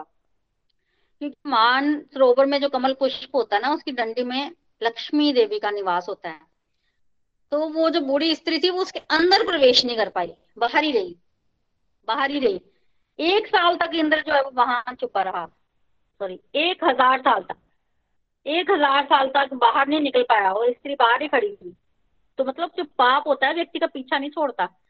वो पाप रूपी स्त्री, वो खड़ी है बाहर, और इंद्र को भूख प्यास लगी है। अब इंद्र क्या खाएगा? यज्ञ भागे तो खाते हैं देवता लोग तब अग्निदेव जो है ना, वो जाते थे इंद्र को ना यज्ञ भाग देने। तो अग्निदेव जब वहाँ पहुँचते थे तो देखो अग्निदेव तो वायु, अब जल में प्रवेश नहीं करेंगे। अग्नि कैसे जल में प्रवेश करेगी? तो अंदर तो नहीं जा पाते थे। कभी देवराज इंद्र बाहर आके तो उस यज्ञ भाग को ग्रहण करते थे। कभी। पर वो जो पाप रूपी स्त्री थी, वो वहाँ खड़ी थी तो इंद्र बाहर भी नहीं आ पाते थे। तो बहुत भूखा भी रहना पड़ता था इंद्र को। भूखा, प्यासा रहना पड़ता था। और इधर ऋषि मुनि अश्वमेघ यज्ञ कर रहे हैं। तो अश्वमेघ यज्ञ भी हुए। एक हज़ार तक इंद्र ने वहाँ तपस्या की, वो कमल पुष्प की पंखुड़ी में लिया। तो अल्टीमेटली उन्होंने जो है वो ब्रह्म हत्या के पाप को अपनी तपस्या द्वारा धोया। कितने साल वहाँ रहे? एक हज़ार साल। पहले कितने साल हो गए थे? एक साल? पिछली बार जब ब्रह्म हत्या तो एक साल तक ब्रह्म हत्या के पाप से मुक्ति नहीं मिली थी इंद्र को। फिर उसने ब्रह्म हत्या का पाप बांटा था। और अब हज़ार साल? तो कितने गुना हो गया? हज़ार गुना? तो कहने का क्या मतलब? जानबूझकर वही अपराध दोबारा करोगे तो हज़ार गुना पाप बढ़ गया ना। हज़ार गुना या दस हज़ार गुना कोई एक दो गुना नहीं। तो जानबूझकर जो अपराध किया जाता ना, नाम के बल पर वो बहुत ज़्यादा खतरनाक होता है। बहुत ज़्यादा। तो हमें ये ध्यान रखना है कि अगर कोई समझ आ गई आपको स्क्रिप्चर्स की या कुछ गलती हो गई है एक बार तो उसको रिपीट ना करें। स्पेशली समझ, जानबूझकर तो बिल्कुल ही ना करें। अनजाने में जो गलती हो जाए, उसको तो भगवान भी माफ़ कर देते हैं, थोड़े में ही निपटारा हो जाता है। जानबूझकर नहीं। तो अल्टीमेटली फिर जाकर इंद्र को जो है ब्रह्म हत्या के पाप से मुक्ति मिली अश्वमेध यज्ञ भी किया इंद्र ने फिर ना। तो ऋषियों के साथ मिलकर तब जाके मुक्ति मिली और फिर उन्होंने इंद्र पद संभाला। और जब इंद्र जो है, वो अपने पद पर नहीं थे, उस समय इंद्र का पद जो है, वो नहुष को दिया गया, नहुष। तो बेसिकली नहुष जो थे, वो एक बच्चे थे पहले। ठीक है? और उनको ना मृत्यु का योग था उनके। मृत्यु का योग। तो अगर उनका विवाह हो जाता तो वो बच सकते थे अदरवाइज़ उनकी मृत्यु हो जानी थी। तो फिर माता पार्वती ने उनको युवक बना दिया ताकि उनका विवाह हो सके और उनकी ज़िंदगी बच जाए। वो एकदम से उनको युवक बना दिया। और उन्हीं नहुष को इंद्र का पद मिला, इंद्र के जाने के बाद। पर वो क्या होता है कि वेल्थ को संभालना सबके बस की बात नहीं होती। तो इंद्र जो है वो अहंकारी हो गया। उसको कि जब उसको वेल्थ मिली तो उसको लगा इंद्र का सब कुछ मेरा है। इंद्र का सब कुछ मेरा। इंद्र की अप्सराएँ भी मेरी स्वर्ग भी मेरा, मैं सब कुछ और सारे देवता लोग उसके आज्ञा का पालन कर रहे हैं। इंद्र का सब कुछ उसका। पर उससे गलती हो गई। इंद्र की पत्नी भी मेरी पत्नी, वो भी मेरी। ये कैसे हो सकता है? देखो, इंद्र इज़ ए पोस्ट। और इंद्र के पोस्ट पर अगर कोई व्यक्ति बैठा है तो उसकी पत्नी वो मतलब उसके पोस्ट पे अगर कोई और आ गया है तो पहले इंद्र की जो पत्नी है, जो व्यक्ति की पत्नी है, वो कैसे उसको मिल सकती है? तो शची देवी को वो कहने लग पड़ा कि मेरे से विवाह करो। अब सची देवी तो पतिव्रता नारी थी तो वो कैसे विवाह करती? तो पहले तो उन्होंने मना किया, फिर उन्होंने ऋषि मुनियों से सलाह की कि ये तो कि अब सची देवी तो स्वर्ग में ही रहती हैं, और वो स्वर्ग का राजा है। तब ऋषि मुनि ने उनको सलाह दी कि आप उसको हाँ कर दो विवाह के लिए, और कहो कि मैं विवाह तभी करूँगी जब आप पालकी में मुझे, मेरे से विवाह करने आओगे, और वो पालकी जो है, वो सप्त ऋषि जो है, वो ढोएँगे तो ऐसे ही किया हची देवी ने। नहुष को यही बोला कि मैं तुमसे विवाह करूँगी, तुम पालकी लेके आओ। पालकी में जो पालकी उठाएँगे, वो सप्तऋषि उठाएँगे। अब नहुष मान गया, सप्तऋषियों को बोला, पालकी उठाओ। सप्तऋषि अब क्या पालकी उठाने के लिए पर फिर भी बोला देवराज इंद्र है। बोला तो उन्होंने उठा ली। अब जी, सप्तऋषि पालकी उठा रहे हैं और नहुष वो ऊपर बैठे हैं। अब सप्तऋषि चल रहे हैं। अब नहुष को तो पहुँचने की बड़ी जल्दी है, मैं जल्दी से जल्दी विवाह कर लूँ। सप्तऋषियों को रास्ते में डांटा भी मतलब बहुत अभिमानी हो गया था नहुष तो सप्तऋषियों को जो है वो अच्छा नहीं लगा तो सप्तऋषि ने श्राप दे दिया रास्ते में और उसका पतन हो गया था बेसिकली और जब उसको श्राप मिला तो उसको गलती का एहसास भी हुआ, फिर उसने तपस्या भी की और फिर उसने मतलब उस श्राप से मुक्ति भी प्राप्त की। तो अल्टीमेटली हुआ क्या? बेसिकली वो बच्चा था ना तो उसको युवक बना दिया तो उसकी शिक्षा थोड़ी हुई थी ना वो गुरुकुल ज्ञान है कुछ तो अगर किसी व्यक्ति को कोई चीज़ सीखनी है तो किसी माध्यम से तो सीखेगा ना तो वो जो उसकी शिक्षा दीक्षा वो जो उसको संस्कार वो सब रह गया था वो भगवान ने जब उसको श्राप मिला उस दौरान जो है वो उसने ग्रहण किए। तो वो एक, तरह से मेच्योरिटी नहीं आई थी वो मतलब बेशक उसका शरीर बड़ा था उसको स्वर्ग का राजा इंद्र बना दिया पर वो था तो बच्चा ही उसने वो चीज़ देखी ही नहीं थी। तो फिर इतनी देर में तो इंद्र भी जो है वो वापिस आ गए थे तो इंद्र ने फिर अपना इंद्र पद जो है वो स्वीकार कर लिया। और बेसिकली यशस्वी मृत्यु हुई वृत्तासुर की, जिसको सब याद करते हैं। श्रीमद भागवतम में वर्णन है कि अगर कोई वृत्तासुर की इस कथा को सुनता है तो उसको जो है वो पुण्य की प्राप्ति होती है, यश बढ़ता है, बहुत महिमा जो है वो इस कथा की की गई है। वृत्तासुर के गुणों का बड़ा अच्छा बयान किया गया है। और साथ ही ये भी बोला गया है कि कोई भी कथा आप श्रवण करते हैं, उसका मटेरियल बेनिफिट तो होता ही है, साथ ही साथ स्पिरिचुअल बेनिफिट भी होता है। तो भागवतम जो है, वो एक तरह से कल्प वृक्ष है, जो भी मांगोगे, जो भी सोचोगे, मिलेगा। मटेरियल बेनिफिट भी और स्पिरिचुअल बेनिफिट भी। हरे कृष्णा हरे कृष्णा कृष्णा कृष्णा, हरे हरे हरे राम हरे राम राम राम, हरे हरे। हरि हरि बोल, हरि हरि बोल। Hare Krishna, Hare Krishna Krishna Krishna, Hare Hare Hare Ram Hare Ram Ram Ram, Hare Hare. Thank you so much Preeti ji आज का दिन बहुत ही स्पेशल है। इंटरनेशनल वुमेन्स डे सेलिब्रेट कर रहा है आज पूरा वर्ल्ड और उस खास दिन में आज श्रीमद भागवतम की कथा प्रीति जी के माध्यम से बड़ा गर्व महसूस होता है। वो मेरी अर्धांगिनी है, पत्नी है। क्यों करूँ उतना कम है बिकॉज़ इतना पावर पैक्ड कथाएँ वो सुनाती हैं श्रीमद भागवतम से। इतनी कॉम्प्लिकेटेड कथाएँ हैं बट उनको किस तरह से वो याद है? और इसी प्लेटफॉर्म से आप सभी नारी शक्ति को एक बार फिर से बहुत बहुत शुभकामनाएँ। भगवान श्री हरि की कृपा बनी रहे और Golok express basically women empowerment के लिए जिस तरह से प्रयासरत है, वो उसी तरह से हम सब मिलजुल के एक नए समाज की, एक पॉजिटिव समाज की रचना कर सकें, ऐसा मैं भगवान से प्रार्थना करता हूँ। आज की जो कथा थी वृत्रासुर और इंद्र जी की जो लड़ाई की कथा है जैसा प्रीति जी ने बताया कि बेसिकली इसके श्रवण मात्र से। और ये भागवतम में ही जब कथा कंक्लूड होती है तो उसके बाद बताया जाता है उस कथा का श्रवण करना कितना इंपॉर्टेंट है। अगर हम उसको सुन रहे हैं तो कई जन्मों के पाप जो हैं हमारे नष्ट होते जा रहे हैं। This is very clear verdict of Shrimad Bhagavatam. तो आ, सुनते रहें सुनते रहने से ही हम लोगों के कई पाप विनाश होते जा रहे हैं और आप फील करेंगे, आप लाइट हो जाते हैं फ्रेश फील करते हैं, आप फोकस ज़्यादा हो जाते हैं, ये सिम्टम होता है और साथ ही साथ आप डिवोशन में ज़्यादा तेज़ी से आगे बढ़ पाते हैं। ये सिम्टम होता है कि दैट मीन्स हमारा पुराना लोड जो है, वो कम होता जा रहा है। आज दो तीन लर्निंग्स जिसके ऊपर मैं हाईलाइट करना चाहूँगा।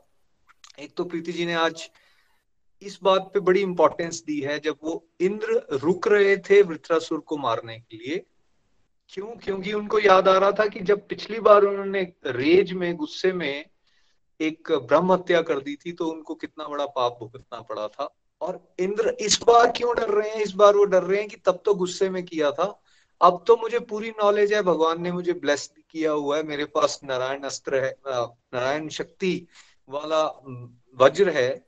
साथ ही साथ वो सामने जो है, वो वैष्णव भक्त है। वो वैष्णव है। क्योंकि वो वैष्णव बात कर रहा है, वो धर्म की बात कर रहा है, वो गलत बात नहीं कर रहा। और साथ ही साथ वो ब्राह्मण है। और अब तो मुझे ये सारी नॉलेज है नॉलेज होने के बाद अगर मैं गलत काम करूँगा तो मुझे बहुत कष्ट उठाना पड़ेगा। देखा, लीला ऐसी है कि उनको एक हज़ार साल तक उस कमल नाल के अंदर, पानी के अंदर रहना पड़ा। एक हज़ार साल तक। और कैसे वो पाप उनके पीछे भागा? बेसिकली इससे हमें क्या समझना है? जिसकी एक्चुअली ज़्यादा है। जैसे मैंने काला कोट पहने ना दैट मीन्स मैं एक एडवोकेट हूँ। तो मुझे मान के चलेगा समाज की मुझे लॉ की नॉलेज है। मुझे है या नहीं, वो कोई नहीं देखने वाला। लेकिन क्योंकि मैं उस प्रोफेशन से हूँ दैट मीन्स मुझे वो नॉलेज है। और अगर मैं गलत काम करता हूँ ना तो मुझे बड़े सिवियर दृष्टि के साथ देखा जाएगा, तेज दृष्टि के साथ देखा जाएगा कि यार, तुम कर रहे हो ऐसा। कई बार ऐसा हो जाता है जब एडवोकेट्स कोई बेल्ट नहीं पहनी है या फिर उनके पास लाइसेंस नहीं है गाड़ी के कागज़ नहीं है तो पुलिस वाले भी ऐसे बोलते हैं कई बार। भाई साहब, आपको तो सारा कानून पता है। आप ऐसा कर रहे हैं। That means higher is your knowledge higher is your responsibility इस बात से हम लोगों को कहीं भागना नहीं चाहिए। और इसकी एप्लीकेशन हम घरों में कैसे कर सकते हैं? देखिए, हम में से बहुत सारे लोग अब भगवत गीता के स्टूडेंट हो गए मैक्सिमम है। हमें पता चल रहा है कि तीन गुण होते हैं। हमें पता चल रहा है मन बुद्धि होता है। हमें पता चलता है कार्मिक अकाउंट होता है। हमें तो क्लैरिटी होगी। लेकिन हो सकता है जो लोग अभी डिवोशन में उतना अग्रेसिवली नहीं चल रहे हैं, जिन्होंने भागवत गीता का ये ज्ञान नहीं लिया, उनको अभी ये जानकारी नहीं है। तो आपको वो कई बार टॉन्ट कस देंगे, कई बार आपको मज़ाक कर देंगे, कई बार वो आपके साथ किसी तरह से आपको पोक करने की कोशिश करेंगे कि भैया देखो, तुम तो बड़ा भगवत गीता पढ़ते हो, तुम तो गुस्से को कंट्रोल नहीं कर पाते, ये नहीं होता, वो नहीं होता। और हमें भी इरिटेशन आ सकती है उस समय पर। अब इस ज्ञान को हमें कहाँ अप्लाई करना है? तब ये याद रखें कि भाई ज्ञान आपने लिया है। आपको इसको इम्प्लीमेंट करना है अच्छी तरह से। एंड डोंट एक्सपेक्ट कि अब ज्ञान मैं लू और एक्सपेक्ट मैं करूँ किसी दूसरे से कि ये इसको अच्छे से कर दे। इम्प्लीमेंट तो कई बार हम ये बात जब बोलते हैं ना कि यार ये करते क्या है लोग? ये क्यों ऐसा करते जा रहे हैं? तो ये समझ लीजिए ना यार, नहीं है अभी नॉलेज उनको, नहीं कंट्रोल कर पा रहे उनको। तो इसलिए उनके बारे में चर्चा कम, अपने पे फोकस ज़्यादा, यहाँ से हम ये बात को सीख सकते हैं। और साथ ही साथ, एक बात जो प्रीति जी ने बिल्कुल सटीक कही, जब हमें नॉलेज हो गई है, उसके बाद जान बूझ के, नाम के आधार पर जब हम गड़बड़े करते हैं ना तो फिर हमारा नुकसान भी ज़्यादा होता है। देखिए, बहुत सारे लोगों को हमने नोटिस किया। वो पहले कहते थे कि हमें समय नहीं है, हमसे माला नहीं होती, हम सत्संग में नहीं आ सकते। फिर मोटिवेट हुए, उनको यहाँ से स्पिरिचुअल गाइड की एनर्जी मिली डिवोटी एसोसिएशन मिला। ना केवल गोलोक एक्सप्रेस में, बहुत सारी संस्थाओं में ऐसा होता है। लोगों को पॉजिटिविटी मिलना शुरू हो जाती है। और वो जो डिप्रेशन में थे या कुछ बीमारी में थे या जो उनका काम फंसा हुआ था, उसमें से वो निकल जाते हैं। ठीक है? वो मिलता है इसलिए कि अब व्यक्ति और मोटिवेशन के साथ डिवोशन में आगे बढ़े। बट अनफॉर्चुनेटली मेजोरिटी लोग क्या गड़बड़ करते हैं? सोचिए क्या गड़बड़ करते हैं। जब उनका काम निकल जाता है या वो पॉजिटिव हो जाते हैं, वो अपने डिप्रेशन से थोड़ा सा निकल जाते हैं ना, फिर वो मटेरियलिस्टिक गोल्स बना लेते हैं। फिर उनको ये लगता है कि हाय, मेरा ये काम पेंडिंग था, मेरी सैर पेंडिंग थी, मेरी स्विमिंग पेंडिंग थी, मेरा मेरा बिज़नेस को मैंने बढ़ाना था। जो एनर्जी उनको अध्यात्म के प्लेटफॉर्म से मिलती है स्पिरिचुअल गाइड से डिवोटी एसोसिएशन से, उनकी साधना से, उसको वो संसारिक गोल्स को अचीव करने में लगा देते हैं। वहाँ से गड़बड़ शुरू हो जाती है। यही बात इस कथा से हम सीख रहे हैं। भाई, ये ज्ञान मिलता है, ये पॉजिटिविटी मिलती है, ये अध्यात्म की जो रोशनी मिलती है ना, इसको भगवान की तरफ़ और बढ़ने के लिए लगाना चाहिए, ना कि अपनी मटेरियलिस्टिक गोल्स को फुलफिल करने के लिए। इन दोनों ही करेक्टर से ये बात हम बिल्कुल क्लियरली समझ रहे हैं। देखिए, देवराज इंद्र पुण्य के अकाउंट बहुत स्ट्रांग है भगवान के साथ डायरेक्ट कांटेक्ट है, लेकिन फिर भी क्या मांग रहे हैं? मटेरियलिस्टिक गोल ताकि स्वर्ग ना छिन जाए, मैं वृत्रासुर को मार दूँ। वेर एज वृत्रासुर क्या मांग रहे हैं? और इसलिए वृत्रासुर की इस कथा में वाह की और साधु बोला गया है उनको, श्रीमद भागवतम में। उनको साधु बोला गया, दिखने में वो जैसे मर्ज़ी हो। बेशक वो इस इस पूरी कथा में जिस तरह से धर्म का आचरण उन्होंने किया, जब इंद्र को वेपनलेस था तब नहीं मारा या फिर आ, और भी दो तीन बार जब भाग रहे थे असुर भाग रहे थे तब उनको किस तरह से उन्होंने ज्ञान की बात की? तो उस ज्ञान के बेसिस पे उस कंडक्ट के बेसिस पे वृत्रासुर को साधु बोला गया और उसको वैष्णव बोला गया और इसी वजह से उनको एक हज़ार साल देवराज इंद्र को फिर बाद में उसका पाप फल भी भुगतना पड़ा। कहने का भाव क्या है कि हम यहाँ अगर जुड़ते हैं हमें अध्यात्म की शक्ति मिलती है तो हमें बेसिकली अगर एनर्जी आती है मटीरियलिस्टिक साइड पे अपनी एनर्जी को नहीं लगाना चाहिए दोष लगेगा। कल को हम फिर फंसेंगे और हम अपनी आध्यात्मिक यात्रा जो अच्छी खासी शुरू कर बैठे थे उससे काफ़ी पीछे चले जाएँगे। बेटर ये है कि हम डिवोशन में बढ़ाने को बढ़ाने के लिए उस एनर्जी का इस्तेमाल। बहुत प्यारी प्यारी लर्निंग्स यहाँ यहाँ पर थी। आ, अब हम रिव्यूज़ की तरफ़ चलते हैं। आज अमृतसर से नीरज जी हमारे साथ हैं। हरी हरी बोल नीरज जी। हरी हरी बोल। हरी हरी बोल नितिन जी। हरी हरी बोल प्रीति जी। आज की कथा बहुत सुंदर। कल भी आपने जैसे वृतासुर के बारे में आज हमने स्टार्टिंग की और कल कैसे हमने जाना। कि इंद्र ने अपने गुरु का अपमान किया। और यहाँ से हमने क्या शिक्षा ली कि अगर हम गुरु का अपमान जो है ना, वो महान पाप माना जाता है। और जब देखो देवताओं पर कितने संकट आए, जब उन्होंने अपने गुरु बृहस्पति का अपमान किया तो। तो इससे हमें क्या समझना है कि गोलक एक्सप्रेस के माध्यम से जो भी हमें हमारे स्पिरिचुअल गाइड मिले हैं और जो भी वो हमें समझाते हैं या हमें कुछ नियम बताते हैं तो हमें क्या करना है, उन्हें फॉलो करने का प्रयास करना है अपनी लाइफ में। तो बहुत सुंदर शिक्षा। आज हमने वृतासुर का वृतांत सुना। बहुत आनंद आया। वृतासुर क्या था? एक महान यशस्वी था। एक बहुत बड़ा भगवान का भक्त था। ये हम पहले नहीं जानते थे, लेकिन अंत में हम इन चीज़ों को समझ पाए प्रीति जी के माध्यम से। हमने जाना किस तरह जब देवताओं ने विश्व रूप का मतलब विश्व रूप को गला काट दिया तो उसका जो पिता थे, त्वष्टा, उन्होंने एक महान यज्ञ किया और वृतासुर को उत्पन्न किया। जो कि क्या मतलब बहुत सुंदर वर्णन, जरा सी यहाँ पर गलती हो गई और वृतासुर क्या हो गया? वो भगवान के द्वारा मतलब इंद्र के द्वारा मारा जाना था। और जब वृतासुर देवताओं की ओर बढ़ रहा था, बहुत ज़्यादा संकट आया देवताओं के पास तो देवता कहाँ चले गए? भगवान की शरण में चले गए। और भगवान ने उन्हें किन के पास भेज दिया? ददीति ऋषि के पास। जब वो ददीति ऋषि के पास पहुँचे तो इंद्र, बहुत सुंदर वर्णन प्रीतिनी जी ने यहाँ पर बताया कि एक बार पहले भी दतीजी ऋषि के साथ इंद्र ने उनका गला काटा था, क्योंकि अश्विनी कुमारों के साथ जब वो ज्ञान लेने गए थे तो उन्होंने मना किया था इंद्र ने दतीची ऋषि को कि इनका ज्ञान नहीं देना है। बहुत सुंदर वर्णन प्रीति जी ने हमें दिया, ये मैं ज़्यादा डिटेल में नहीं जाऊँगी। तो आज हमने ये भी शिक्षा ली, जब दतीची ऋषि के पास इंद्र पहुँचे तो भक्त जो है भगवान की आज्ञा पालन करने के लिए क्या करते हैं? कुछ भी कर सकते हैं। जी ऋषि ने एक बार भी नहीं सोचा और उन्होंने भगवान की खुशी के लिए अपने जो शरीर था वो देना क्या कर लिया? स्वीकार कर लिया। तो इससे हमें क्या शिक्षा लेनी चाहिए कि हमें भी हमेशा क्या करना है? भक्त बनने का प्रयास करना है और भगवान को खुश करने का प्रयास करना है। भगवान के बनाए हुए नियमों को फॉलो करने का प्रयास करना है। और लेकिन हम कहाँ हैं? हम कलयुग में हैं। अगर हम अपना एक्सक्यूजेस बनाते हैं कि हम तन से भगवान की सेवा नहीं कर सकते, हम बिज़ी हैं, मन से नहीं कर सकते, धन से नहीं कर सकते तो हम लोगों के लिए भगवान ने बहुत सुंदर एक वर्णन किया है। वो क्या है? हरि नाम संकीर्तन। भगवान ने कहा, तुम इतना ही कर लो। हरे कृष्ण हरे कृष्ण कृष्ण कृष्ण, हरे हरे हरे राम हरे राम राम राम, हरे हरे। जब तुम ऐसा ही करोगे तो हम क्या करेंगे? भगवान को खुश कर पाएँगे। तो बहुत सुंदर लर्निंग हमने यहाँ ली। एक और लर्निंग मुझे बहुत अच्छी लगी कि जब भगवान का साथ होना तो सारी मुश्किलें अपने आप आसान हो जाती हैं। ये भी आज हमने इस कथा से सीखा। और देखिए लाइफ में कोई भी सिचुएशन हो, अगर हम गोलक एक्सप्रेस के साथ नहीं जब जुड़े थे तो तब भी सिचुएशंस आती थी हैंडल कर पाना बहुत मुश्किल लगता था। हम नेगेटिविटी में चल जाते थे। लेकिन अब जब भगवान का साथ है सिचुएशंस आज भी वही है। लेकिन बाहर निकलने में एक दिन भी नहीं लगता। हम मिनटों में वहाँ से बाहर निकल आते हैं। ये मेरा अपना मतलब प्रैक्टिकल है कि मैं हरे कृष्ण महामंत्र बहुत ज़्यादा उन दिनों करती हूँ, अगर मेरी लाइफ में कुछ है। और मैं ये चीज़ फील करती हूँ कि जब भगवान साथ होते हैं तो हम प्रॉब्लम से सिचुएशन से बहुत जल्दी बाहर निकल के आ जाते हैं।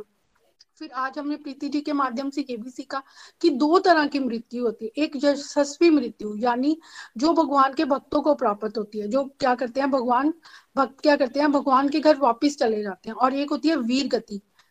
क्या कर, इससे क्या होगा कि हमें क्या होगा, हमें स्वर्ग की प्राप्ति हो जाएगी। तो ये तो भागवत गीता में भी हमने पढ़ा था। भगवान ने अर्जुन को बोला था कि तुम केवल अपनी ड्यूटी करो और अगर तुम ड्यूटी करते हुए युद्ध में मर जाओगे तो तुम्हें क्या होगा? एटलीस्ट क्या होगा? स्वर्ग की प्राप्ति होगी। और अगर युद्ध करते हुए तुम नहीं मरोगे तो तुम क्या होगे? मटेरियलिस्टिक बहुत ज़्यादा स्ट्रांग हो जाओगे। और आज हमने वृत्तासुर के जैसे अंत में ये भी सुना कि किस तरह जब उसकी मृत्यु आने वाली थी तो वो भगवान का बहुत सुंदर स्तुति कर रहा था। तो भागवत गीता में भगवान ने हमें ये भी समझाया कि जो मृत्यु के वक्त मेरा ध्यान करते हुए शरीर छोड़ता है, वो क्या करता है? मुझे प्राप्त करता है। इसमें बहुत सुंदर लर्निंग्स हमें भागवत गीता के साथ, जैसे मतलब हमेशा हमें प्रीति जी, नितिन जी या निखिल भैया के माध्यम से हम लोग जब भी गोलक एक्सप्रेस भागवत गीता पढ़ते हैं तो आज जब हम भागवतम सुनते हैं और जब ये श्लोक लिंक होते हैं तो बहुत सुंदर हमें लर्निंग्स मिलती हैं कि सच में अगर मन में एक परसेंट डाउट आ भी जाता ना तो एक मिनट में क्लियर हो जाता है। फिर आज हमने ये भी जाना कि दो प्रकार के भक्त थे। कितना अच्छी तरह हमने समझा वृता शुद्ध भक्त। वो क्या चाहता था कि उसकी मृत्यु हो और वो कहा चला जाए? भगवान के धाम वापस चला जाए। लेकिन इंद्र क्या था? सकाम कर्मी था। भगवान को वो एकदम जानता था, पास था। लेकिन उसने माना, मांगा क्या भगवान से? सिर्फ़ केवल अपनी मटीरियलिस्टिक चीज़ें। कलयुग में भी हम लोग यही करते हैं। हम लोग देवताओं के पास क्यों जाते हैं? सिर्फ़ यही मांगने के लिए। हमें वो दे दो, हमें वो दे दो, जो मतलब हम हमेशा चीज़ें ही मांगते रहते हैं, लेकिन हमें ये सीखना है कि हमें शुक्त भक्त बनना है और हम यहाँ से आए हैं, वही अपने घर जाने का प्रयास करना है। बहुत सुंदर शिक्षा, एक और ली हम की नाम के बल पर अपराध करना। बहुत बड़ा पाप मानना जाता है। और जैसे हमने इंद्र से सीखा कि कैसे वो हज़ार गुना ज़्यादा उसको छिपना पड़ा, उस कमल फूल की नाल में। और पहले वो कहाँ छुपा था? सिर्फ़ एक हज़ार वर्षों तक छुपा था जब उसने क्या किया था? विश्व रूप अपने गुरु का जब क्या की थी, उसने हत्या की थी। लेकिन बहुत अच्छा आज भी मैंने प्रीति जी से, ये बहुत अच्छी शिक्षा ली कि जब हम जान बूझ कर पाप करते हैं तो क्या होता है? वो हज़ार गुना ज़्यादा फलता है। तो इसलिए हमें क्या करना है? और पाप व्यक्ति का कभी पीछा नहीं छोड़ता। हमें, हम कैसे इन चीज़ों से छुटकारा पा सकते हैं? तपस्या करके। तो इसलिए हमें क्या करना है? भगवान की तपस्या किस रूप में? जैसे हम एकादशी के व्रत करते हैं भगवान के फेस्टिवल्स मनाते हैं, हरे कृष्ण महामंत्र जो भगवान भगवान ने जो नियम बनाए हैं, अगर हम उन्हें फॉलो करें तो हम भी क्या करें? बड़े करके बहुत सारे पापों से तो नहीं, जो आगे हम पाप बना रहे हैं, कम से कम उनसे तो छुटकारा पाप था। बहुत सुंदर वर्णन प्रीति जी ने बताया, बहुत सुंदर सुंदर शिक्षाएँ भी ली हमने आज। तो आज हमने ये भी सीखा कि ये जो यशस्वी कथा थी जैसे प्रीति जी ने अंत में बताया जो इसको सुनता है उसको क्या होगा? यश की प्राप्ति होगी। यानी उसको मटेरियलिस्टिक तो वो स्ट्रांग होगा ही होगा लेकिन उसकी आध्यात्मिक दुनिया में भी बहुत ज़्यादा प्रगति होगी। हरी हरी बोल। Thank you very much Hari Hari thank you so much Neeraj ji आपने हरी हरी बोल हरी हरी बोल। आज जी की वॉइस जो है वो ब्रेक हो गई है। नीरज जी, आपने बहुत ही प्यारी और अच्छी लर्निंग हमारे साथ शेयर की है। Thank you for sharing Neelu ji, आप कुछ कहना चाहते हैं? हरी हरी आज का सत्संग तो बहुत ही प्यारा हर रोज प्रीति प्यारी कथाएँ सुनाते हैं, सच में आनंद आ जाता है। जैसे वो कह रहे थे ना अभी कि ये जो भागवतम की कथाएँ हैं, ये इनके श्रवण मात्र से ही हमारे पाप दूर हो जाते हैं। तो जितनी देर तक हम कथाएँ सुनते हैं, उतनी देर तक तो इतना आनंद मिलता है अमृत पान के जैसे ही लगता है। तो thank you so much Preeti ji, बहुत अच्छा है। हाँ जी तो मैं ये कह रही थी कि ये जो जितनी भी कथाएँ है ना बेसिकली हमें ये बताती है कि हम कहाँ पर हैं। हमें अपनी असेसमेंट करने के बारे में पता चलता है कि हमारे अंदर जैसे अहंकार आ रहा है जेलेसी आती है। और ये चीज़ जो कल हमने समझी थी ना कि गुरु का अपमान नहीं करना चाहिए। मीन्स गुरु जो कहते हैं, उनकी बातों को पूरा फॉलो करना चाहिए। तो इससे बड़ी प्यारी लर्निंग मिली थी कि हमें जैसे गोलोक एक्सप्रेस में क्या समझा जाता है? सत्संग, साधना, सेवा, सदाचार को निरंतर करते जाना है। तो उसको फॉलो करना ही हमारे लिए गुरु का सम्मान हो जाता है। तो आज का जो था लर्निंग ये तो बहुत ही प्यारी थी। सबसे पहले तो ये मुझे बड़ा अच्छा लगा कि जब हम ये जब ज्ञान जब हम कोई अपराध करते हैं तो उसका ज़्यादा हमें पनिशमेंट मिलती है। जैसे हमने ये की कथा में पढ़ा, इंदर जी ने जब पहले अपराध किया तो उनको एक साल तक उनका भोग करना पड़ा था और उसके बाद उनको एक हज़ार साल लगे। उस कमल की जो, उसके उसके जो तना था, उसके अंदर, वो बैठे रहे स्टेम के अंदर तो इतना उनको टाइम लगा। तो यहाँ से बेसिकली ये समझा कि पहले जब हमें नहीं थी नॉलेज भगवत गीता नहीं पढ़ी थी तो हमें नहीं पता होता था कि ये गुण क्या होते हैं। जैसे नितिन भैया ने भी बताया, कार्मिक अकाउंट क्या होता है। तो हम भी जैसे दूसरा करते थे, हम भी अंदर से ग्रजिस बना लेते थे। उनके लिए हम फॉल्ट फाइंडिंग में लगे रहते थे, निंदा चुगली में लगे रहते थे।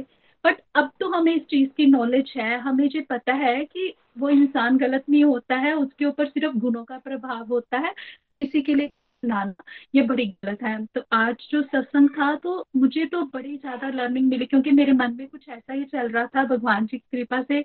आज मेरे डाउट्स बहुत ज़्यादा क्लियर हुए हैं। और एक और जो बहुत बड़ी लर्निंग की जब हम पाप करते हैं तो अगर हम सोचेंगे कि हम कहीं इधर उधर चले जाएँगे तो शायद हमारा पाप मिट जाएगा। जैसे वो बाहर खड़े साल, एक हज़ार साल तक वो चंडालिनी पाप रूपिनी वो जो औरत थी तो वो वैसे ही हमारा पीछा करती, वो कभी हमें छोड़ती नहीं है। जब पाप करें तो कम से कम हमें पता होना चाहिए कि हमारा क्या हशर होगा तो इसलिए मैं तो यही कहूँगी कि भगवान के शरणागत रहिए। भगवान से हर पल यही बोलिए कि प्रभु, आप बुद्धि में रहे हमें तो पता नहीं है कैसे कर्म करने हैं, कैसे नहीं करने हैं। आप ही बुद्धि में रहोगे। और ये जो हम सत्संग रोज सुनते हैं, इसके माध्यम से हमें अच्छे से क्लैरिटी मिल जाती है कि किस तरह कैसे आगे थैंक यू बहुत ही प्यारी आपने बीच में से पिक करके हमारे साथ शेयर किया बिल्कुल हमें पूरा ये कोशिश करनी चाहिए, वो सदाचार ही हम हमेशा करें। क्योंकि जैसे आपने बताया, जैसे कि हमने सीखा है कि जानबूझकर अगर हम कुछ गलत करते हैं तो उसका जो फल है वो काफ़ी गुना मिलता है। बाकी अगर हमसे गलती में जाने, अनजाने में कोई गलती हो जाती है तो भगवान भगवत गीता में कहते हैं कि उसे साधु ही मानना चाहिए तो उसका सच कोई इतना फ़र्क नहीं पड़ेगा। पर जानबूझकर जो हम अपराध करेंगे, उसका फल कई गुना ज़्यादा मिलेगा हमें। तो हमें इस चीज़ का विशेष ध्यान रखना है। बाकी आपने बहुत प्यारी लर्निंग शेयर की। थैंक यू हरी बोल हरी बोल। आगे हम बढ़ते हैं। हमारे साथ निधि वैद जी हैं हैदराबाद से। हरी हरी बोल, प्रीति जी। आपके चरणों में सत सत नमन। इतनी प्यारी कथा आपने हमें इतने सुंदर तरीके से बताई। सच में ये कथा मैंने बहुत बार श्रीमद् भागवतम में पढ़ी है, पर इतनी प्यारी समझ कभी नहीं आई है, जितनी अभी आई है। इस समय मतलब आपने समझाया तो पूरी कथा की थोड़ी अंडरस्टैंडिंग बनी है। थैंक यू वही मैं आपके साथ शेयर करने लगी हूँ। बहुत अच्छा लगा। उसके लिए आपका कोटि कोटि आपको कोटि कोटि नमन है। और आज वुमेन्स डे के ऊपर भी आप सभी को शुभकामनाएँ। तो मैं इतने कहना चाहती हूँ कि जब ये जो कथा इंद्र से शुरू हुई कि कैसे इंद्र ने अपने गुरु बृहस्पति का अपमान किया और उसके बाद फिर विषव रूप को अपना गुरु बनाया और दोबारा विषव रूप की भी हत्या करके उसका ब्रह्म हत्या का पाप जब उसके सर पे आया तो फिर विषव रूप की हत्या की और ब्रह्म हत्या के पाप से मुक्ति के लिए उसने कैसे उसको पाँच भागों में बांटा और विषव रूप के पिता ने दोबारा यज्ञ किया और वृत्रासुर की वृत्रासुर के नाम से उनका बेटा उत्पन्न हुआ त्वष्टा के त्वष्टा से तो उसके बाद जब वृत्रासुर का जो था वो बढ़ गया, बहुत ज़्यादा दर्ज जो था वो बढ़ गया देवताओं में तो भगवान ने जो इंद्र थे, उनको ये सलाह दी कि वो अश्विनी कुमारों को ददीची ऋषि की अस्थियाँ लाने के लिए बोले और उनकी अस्थियों से वो वज्र बनेगा, जिससे वृत्रासुर का अंत होगा। क्यों कहा? यहाँ हमें शिक्षा मिलती है कि अश्विनी कुमारों को ही क्यों कहा कि ददीती ददीची ऋषि के पास जाएँ और वो मतलब वहाँ से वो उनकी अस्थियाँ लेके आए। क्यों? क्योंकि वो ददीची ऋषि के बेस्ट जो थे, शिष्य भक्त थे, है ना? और इसलिए उनको बोला, जबकि इंदर जो था, इंदर ने ददीची ऋषि को एकदम से मतलब एक एक बार उनका जो था उनका अपमान किया था, उनको अपमानित किया था, बोल के कि वो उनका सर धड़ से अलग कर देंगे, अगर वो अश्वनी कुमारों को ज्ञान देंगे। तो दतीची ऋषि के पास इसलिए अश्विनी कुमारों को जाने के लिए कहा गया। तो इसका मतलब क्या हुआ कि हमें भी ये शिक्षा मिलती है कि अगर हमें विनम्र भाव से, अगर हम विनम्र भाव से रहेंगे तो विनम्रता ही वो गुण है जो हमें दूसरों से कुछ मांगने की की भी जो है साहस देती है। अगर हमें बुरे समय में अगर किसी की ज़रूरत है तो हम विनम्रता, अगर विनम्र होंगे जीवन में तो ही हम किसी के पास जाके कुछ कह सकते हैं। तो ददीची ऋषि जो थे, उन्होंने उनकी आज्ञा को मानते हुए ये स, उनको बोला कि मैं जग कल्याण के लिए और परमात्मा की ये आज्ञा समझते हुए अपनी अस्थियाँ देने के लिए तैयार हूँ। कहने का तात्पर्य कि अगर साधारण व्यक्ति या जीव से अगर उसकी अस्थियाँ या उसका शरीर मांगा जाए तो it is very difficult for him कि वो दे दे उसको है ना? लेकिन ददीची ऋषि इतनी उच्च अवस्था पे थे कि वो ये समझ रहे थे कि मुझे इस समय भगवान की आज्ञा को मानना है और ये जग कल्याण के लिए मुझे अपना अगर शरीर भी दान करना पड़ता है तो उससे पीछे नहीं हटना और वो अस्थियाँ देने को तैयार हो जाते हैं। तो फिर वो योग साधना से प्रभु के साथ एकाग्रचित होकर अपना शरीर छोड़ते हैं और प्रभु की साधना से जीव, देखिए कितने ऊँचे लेवल तक जा सकता है, ये हमें यहाँ समझ आता है। फिर वृत्रासुर को मारने के लिए उनकी हड्डियों से जो है वो वज्र बनाया गया और नारायण शक्ति उसमें डाली गई और वो वज्र लेकर इंद्र और देवता, सभी देवता जब लड़ने के लिए वृत्रासुर के साथ गए तो वहाँ पे जो थे, वो बहुत सारे असुर भी वृत्रासुर की तरफ़ आ गए क्योंकि असुर तो देवताओं के शत्रु हैं। लेकिन जब देवताओं का जब देवताओं ने उनके ऊपर वार करना शुरू किया तो वो असुर भागने लगे। तब वृत्रासुर ने बहुत सुंदर तरीके से उनको ज्ञान दिया और उनको बताया कि दो ही तरह की सिद्धि, दो ही तरह से आप अपनी मृत्यु को जो है, वो सम्मानित कर सकते हो। एक तो अगर आप योग समाधि में जाएँ और प्रभु को प्राप्त करें और दूसरे युद्ध में लड़ते लड़ते मरें तो क्योंकि असुरों की प्रवृत्ति, असुरी प्रवृत्ति के कारण आप योग समाधि में तो जा नहीं सकते हो। तो इससे अच्छा है कि तुम लड़ो। तो मतलब ये ज्ञान वो जब दे रहा था वृत्रासुर तो सब लोग हैरान हो रहे थे कि ये राक्षस वृत्रासुर जो है, वो मतलब ये दानव वृत्रासुर जो है, वो इतना सुंदर ज्ञान कैसे दे सकता है? बेसिकली वृत्रासुर जो है, वो चित्रकेतु नाम का एक राजा था, जिसको माँ पार्वती की, पार्वती के श्राप के कारण जो है वो ये दानव शरीर जो है वो मिला था। लेकिन असल में वो भगवान का बहुत बड़ा भक्त था और इस योनि से वो छुटकारा पाना चाहता था।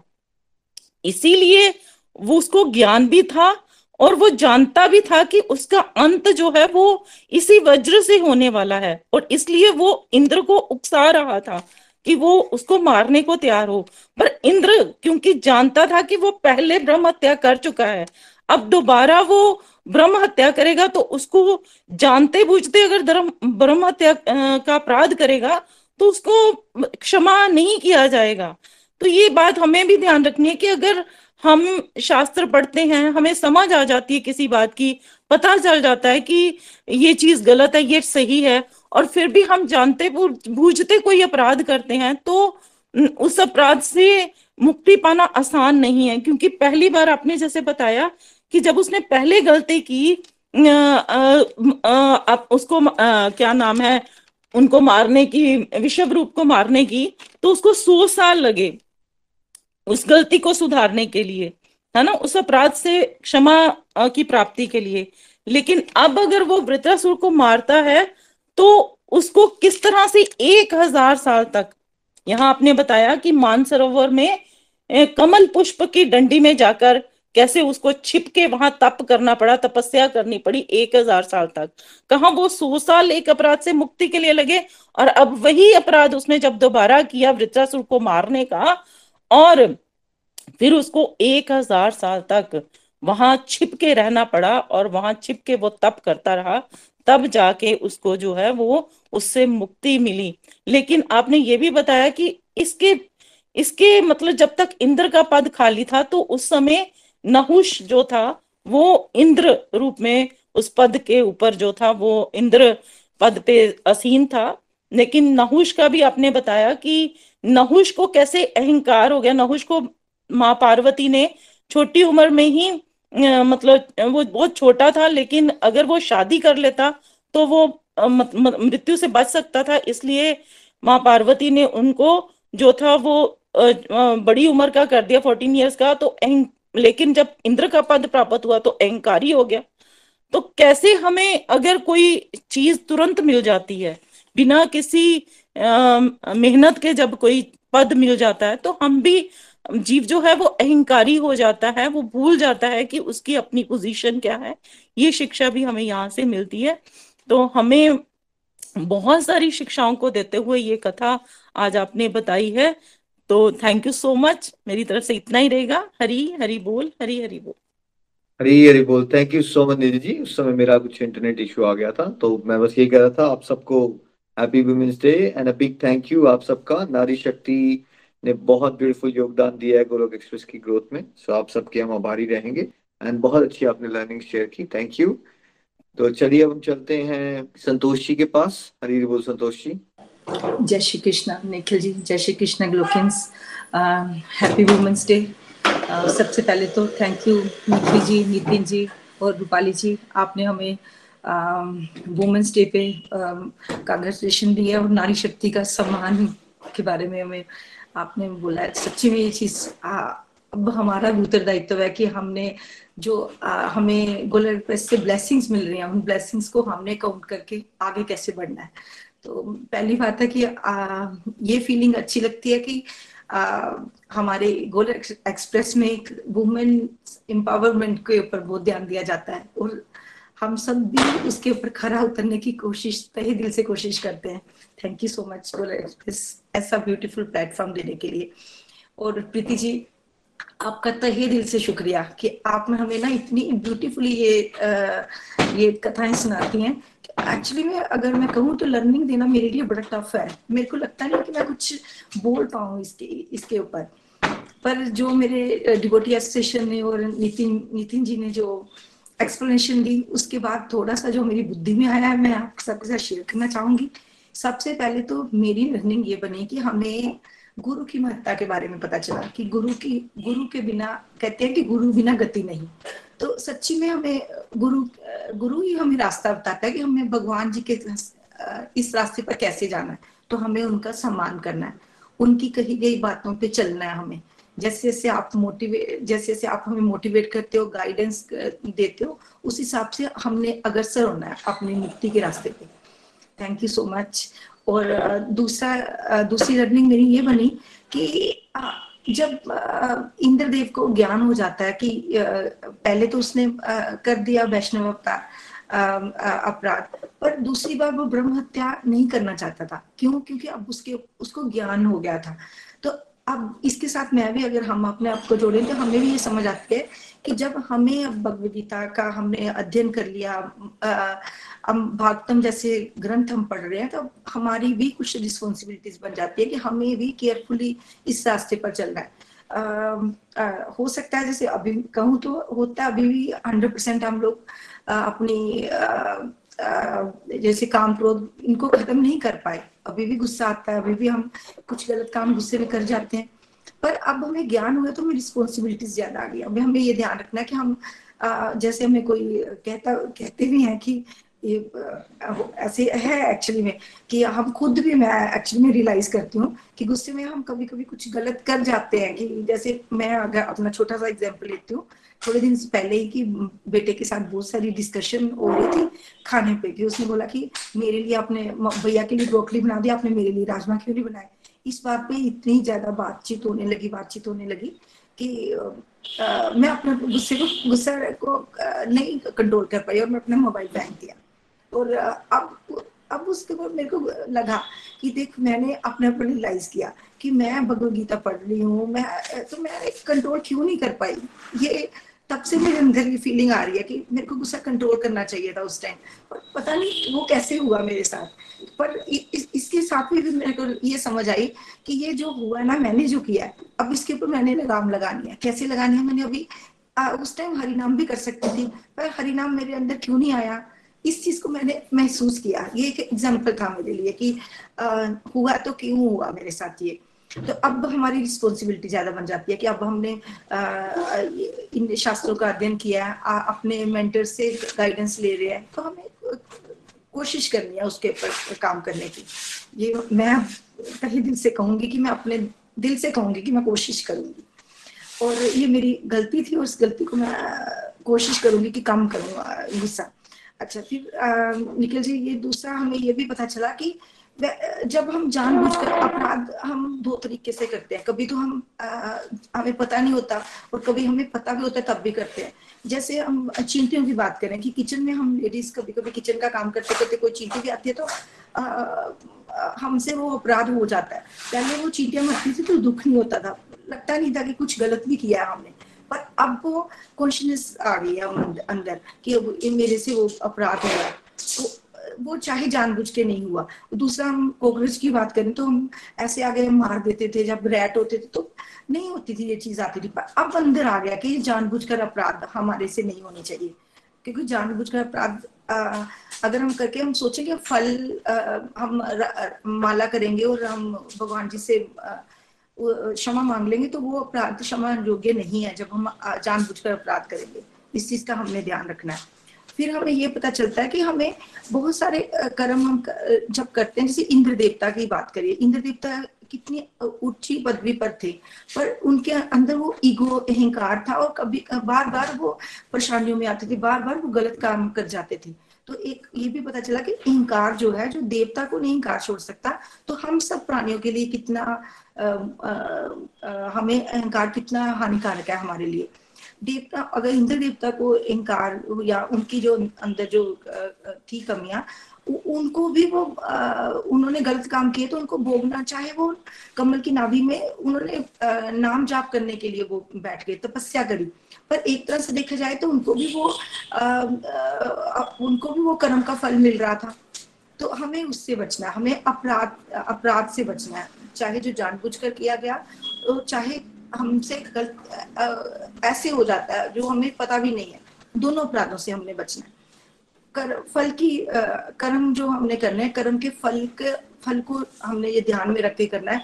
पहले हम कर्म कर्म करते थे, पर ये नहीं सोचते थे कि इसका, हमें रिज़ल्ट क्या होगा। रिज़ल्ट भी गलत हो सकता है। अपराध के अपराध के रूप में हमें ये देखना है कि जब हम कर्म करें कोई भी अपराध करें तो उससे फल को हम सोचे कि ये अपराध हमारे लिए हानि हानिकारक है। हमें डिमोशन तक ला सकता है। इंसानी जोड़ने से हमें नीचे गिरा सकता है। हमने अभी हमें इंसानी जोना मिला तो हमने इस जो, इस चोले को हमने डिमोशन ही प्रमोशन की तरफ़ लेना है। प्रमोशन हमारे लिए मुक्ति होगी। और मुक्ति हमें तभी मिलेगी जब हम अपने गाइडेंस हम अपने गुरुओं की गाइडेंस के अनुसार चले। Thank you Nikhil ji. Thank you Preeti ji. Thank you Nikhil ji. Hari Hari बोल। Thank you so much Santosh ji thank you so much बहुत अच्छा है कि आप रियलाइज़ कर रहे हो। देखिए, आपने कहा ना, क्यों हो गया आपके साथ? देखिए बिकॉज़ हम दिव्य अवस्था में नहीं है ना में से कोई भी। तो गुणों का प्रभाव है ना। सात्विक गुण प्रोडोमिनेंट ज़रूर हो रहा है सत्संग साधना सेवा करने से बट क्या हमारे राजसिक और तामसिक गुण खत्म हो गए हैं सबके? नहीं, खत्म नहीं हुए तो वो बीच में अटैक करते हैं और इस तरह का बिहेवियर हो जाता है। तब इसमें हैरान नहीं होने बट उससे प्राश्चित आ रहा है है ना? पश्चाताप हो रहा है और अपनी और डिवोशन बढ़ाइए और हरिनाम कीजिए, है ना? ऐसे आगे चलते रहिए। थैंक यू सो मच चलिए, हम प्रेयर सेगमेंट की तरफ़ चलते हैं। नितिका जी प्रेयर्स कर रहे हैं आज। हरी बोल Nitika ji. Happy women's day to you as well Hari Hari बोल, हरी हरी बोल। थैंक यू भैया thank you so very much और सभी को हैप्पी वुमेन्स डे और हम सभी इस तरह के काम करें कि हम अपने आप को प्राउड फील करा सकें।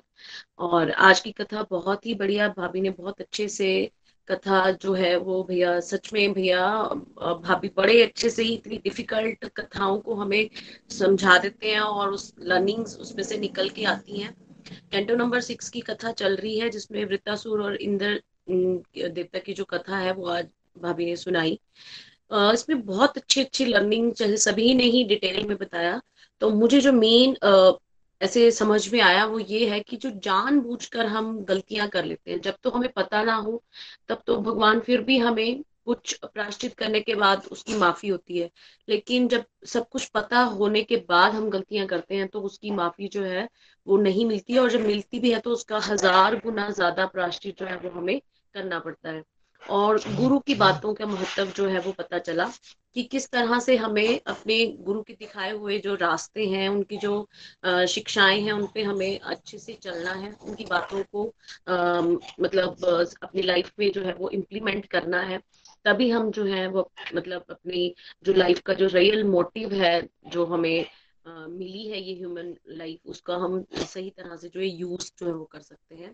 तो बहुत ही बढ़िया कथा। Thank you so very much भाभी। तो आज की हम चलते हैं प्रेयर सेगमेंट पे। आज की सबसे पहली जो प्रेयर है वो हमें शशि जी की फैमिली की स्पिरिचुअल ग्रोथ के लिए करनी है। इंदु महाजन जी के हस्बैंड की मेंटल एंड फ़िज़िकल हेल्थ के लिए प्रेयर करनी है। आदर्श जी की मदर की फ़िज़िकल हेल्थ एंड हैप्पीनेस के लिए।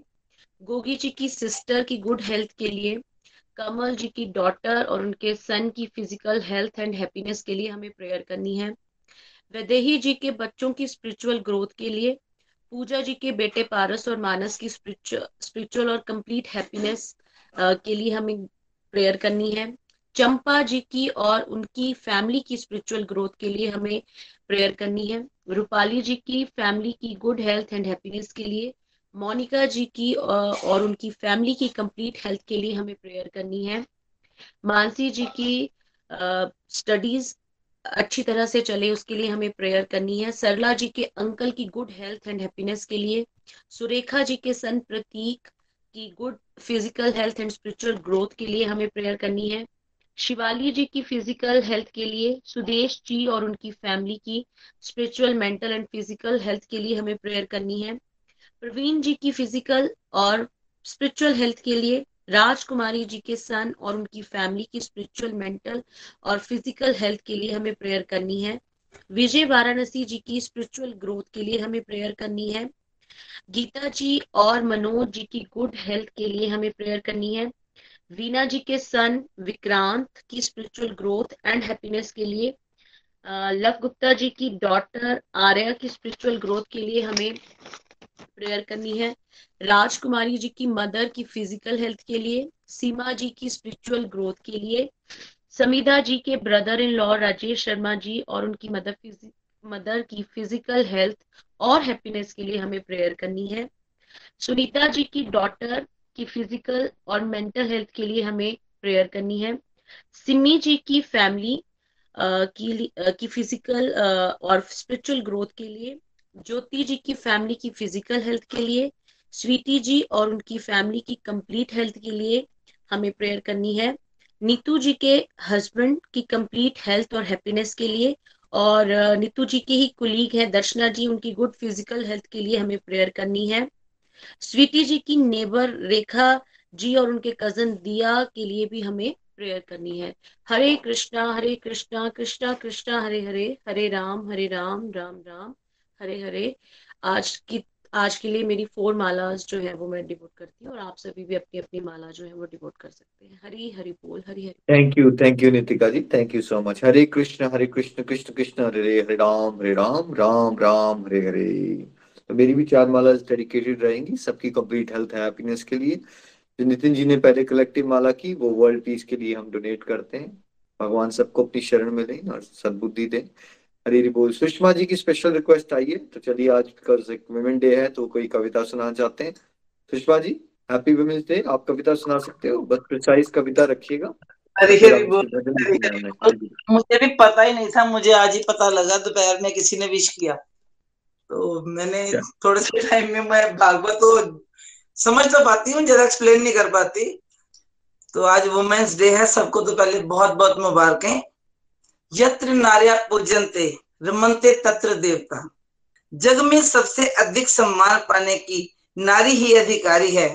कह लक्ष्मी वेदों ने किया सम्मानित, नारी दुर्गा अवतारी है। सम्मान नहीं जहाँ नारी का, न खुशियाँ वहाँ पे रहती हैं। प्रभु कृपा झट चौपट होती, वहाँ होती लड़ाइयाँ रहती हैं। प्रभु कृपा के छिन्न हो जाने से, रहता सदा संवाद वहाँ। अनुकूल ना होता वातावरण, होता सब कुछ बर्बाद वहाँ। जहाँ सम्मानित होती नारी, नित खुशियाँ वहाँ पर आती हैं। भगवत की कृपा वहाँ पर होती, तन्हाइयाँ सब मिट जाती हैं। रूखी सूखी खाकर भी हर्षित होते हैं सब लोग। पाप ताप वहाँ पास ना आते, ना ही आते रोग और शोक। सृष्टिकर्ता की रचना में है सबसे सुंदर नारी रूप। सृष्टिकर्ता की रचना में है सबसे सुंदर नारी रूप, जहाँ नारी सम्मानित होती। प्रभु कृपा, वहाँ बरसे खूब। कहीं बेटी, कहीं बहू है नारी, कहीं पत्नी, कहीं माँ प्यारी है। कहीं बेटी, कहीं बहू है नारी, कहीं पत्नी, कहीं माँ प्यारी है। राक्षस है वो, दुष्ट है वो, जिन्होंने अबला कह के पुकारी है। जहाँ सम्मान नहीं नारी का, जहाँ सम्मान नहीं नारी का जहाँ नारी ना पूजी जाती है, संकट में वो घर है, वो मुल्क है न शांति वहाँ कभी हो पाती है, न शांति वहाँ कभी हो पाती है। वो देश, वो संस्था, वो देश, वो संस्था बड़ी है आगे, जहाँ नारी को सम्मान मिला, जिसको दृष्टि मिली रूहानी, उसे नारी में भगवान मिला, उसे नारी में भगवान मिला। नारी को अबला कहने वालों, नारी जगत की जननी है। नारी को अबला कहने वालों, नारी जगत की जननी है। सम्मान नारी का करना सीखो, यही उत्तम करनी है। इसको अपमानित करने की जिसने भी सोच बनाई है, रावण जैसे लोगों ने बनाई थी, इसको अपमानित करने की जिसने भी सोच बनाई है, संहार किया श्री हरि ने उसका, उसकी जड़ से हस्ती मिटाई है। युगो युगो तक कलंक रहा है उसके उज्जवल माथे पे। युगो युगो तक कलंक रहा है उसके उज्जवल माथे पे। शोहरत तिलक लगा न सकी, फिर कलंकित उसके माथे पे। नज़र के दूषित होने से चरित्र कलंकित होता है। नज़र के दूषित होने से चित्र कलंकित होता है। ज्ञान भले ही हो कितना, कलंक और भी गहरा होता है। संशय भ्रम कभी मन में उपजे, ध्यान में लाओ गीता ज्ञान, दिव्य ज्ञान की इस पुस्तक से कर लो जीवन का उत्थान। गुरु रूप में हरि को देखो, गीता लाओ जीवन में। गुरु रूप में हरि को देखो, गीता लाओ जीवन में। मानव जीवन, उत्तम जीवन, खुशियाँ भर लो जीवन में। खुशियाँ भर लो जीवन में। संस्कारों की जननी नारी संस्कारों की जननी नारी का दिल से सम्मान करो। संस्कारों की जननी नारी का दिल से सम्मान करो। अध्यात्म को जीवन में जोड़ो। अध्यात्म को जीवन में जोड़ो। हर उलझन आसान करो। हर उलझन आसान करो। हरी हरी बोल जी हरी हरी बोल। हरी हरी बोल। आनंद आ गया सुषमा जी आप पे तो हसीन कृपा बरस रही है।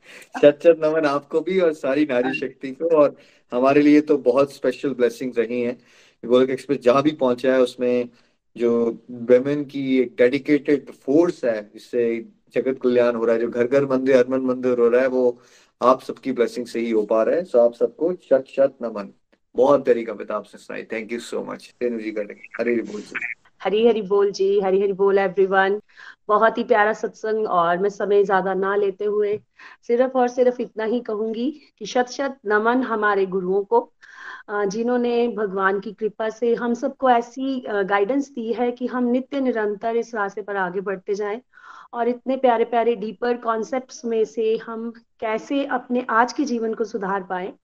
वो प्रभु की असीम कृपा का साक्षात दर्शन हमारे गोलोक एक्सप्रेस में हम कर सकते हैं। और जिसका भी बेस्ट एग्ज़ाम्पल बहुत ही प्यारी तरह से सुषमा जी ने ये जो पॉइंट सुनाई है, वो एक तरह से हम सब अपने तक देख सकते हैं कि कैसे वो घर घर मंदिर बनकर, कैसे वो निखर कर आ रही हैं सभी जो वुमेन्स हैं। तो बी अ वुमेन मुझे खुद को भी बहुत प्राउड फील करना चाहिए और आप सभी को डिवोटिस को भी। कि भगवान हम सबको ऐसे ही सेवा का मौका देते रहें और हम इस रास्ते पर आगे बढ़ते रहें। हरी हरी बोल जी, हरी हरी बोल। तो भजन बहुत ही प्यारा है जो मुझे है, वो मैं आज शेयर करने वाली हूँ। भगवान की कृपा से। हरे कृष्णा हरे कृष्णा, कृष्ण, कृष्णा, हरे हरे। हरे राम हरे राम राम राम, हरे हरे। दिन रोते ही रोते। सवेरा किया। निज रोते ही रोते अंधेरा किया। बड़ी वेदना व्याकुलता इतनी तुमने कभी ध्यान न मेरा किया। ए मुरली वाले, मेरे कन्हैया, बिना तुम्हारे तड़प रहे हैं। ए मुरली वाले, मेरे कन्हैया, बिना तुम्हारे तड़प रहे हैं। तुम्हारी यादों में शाम प्यारे। हो, तुम्हारी यादों में शाम प्यारे। आँखों से आँसू बह रहे हैं, ऐ मुरली वाले। मेरे कन्हैया, बिना तुम्हारे तड़प रहे हैं ए मुरली वाले। मेरे कन्हैया, बिना तुम्हारे तड़प रहे हैं। हमें है तुमसे कितनी मोहब्बत। हमें है तुमसे कितनी मोहब्बत। तुम हमें आजमा के देखो। कभी हमें आजमा के देखो। तुम्हारे कदमों पे मैं मिटेंगे। हो, तुम्हारे कदमों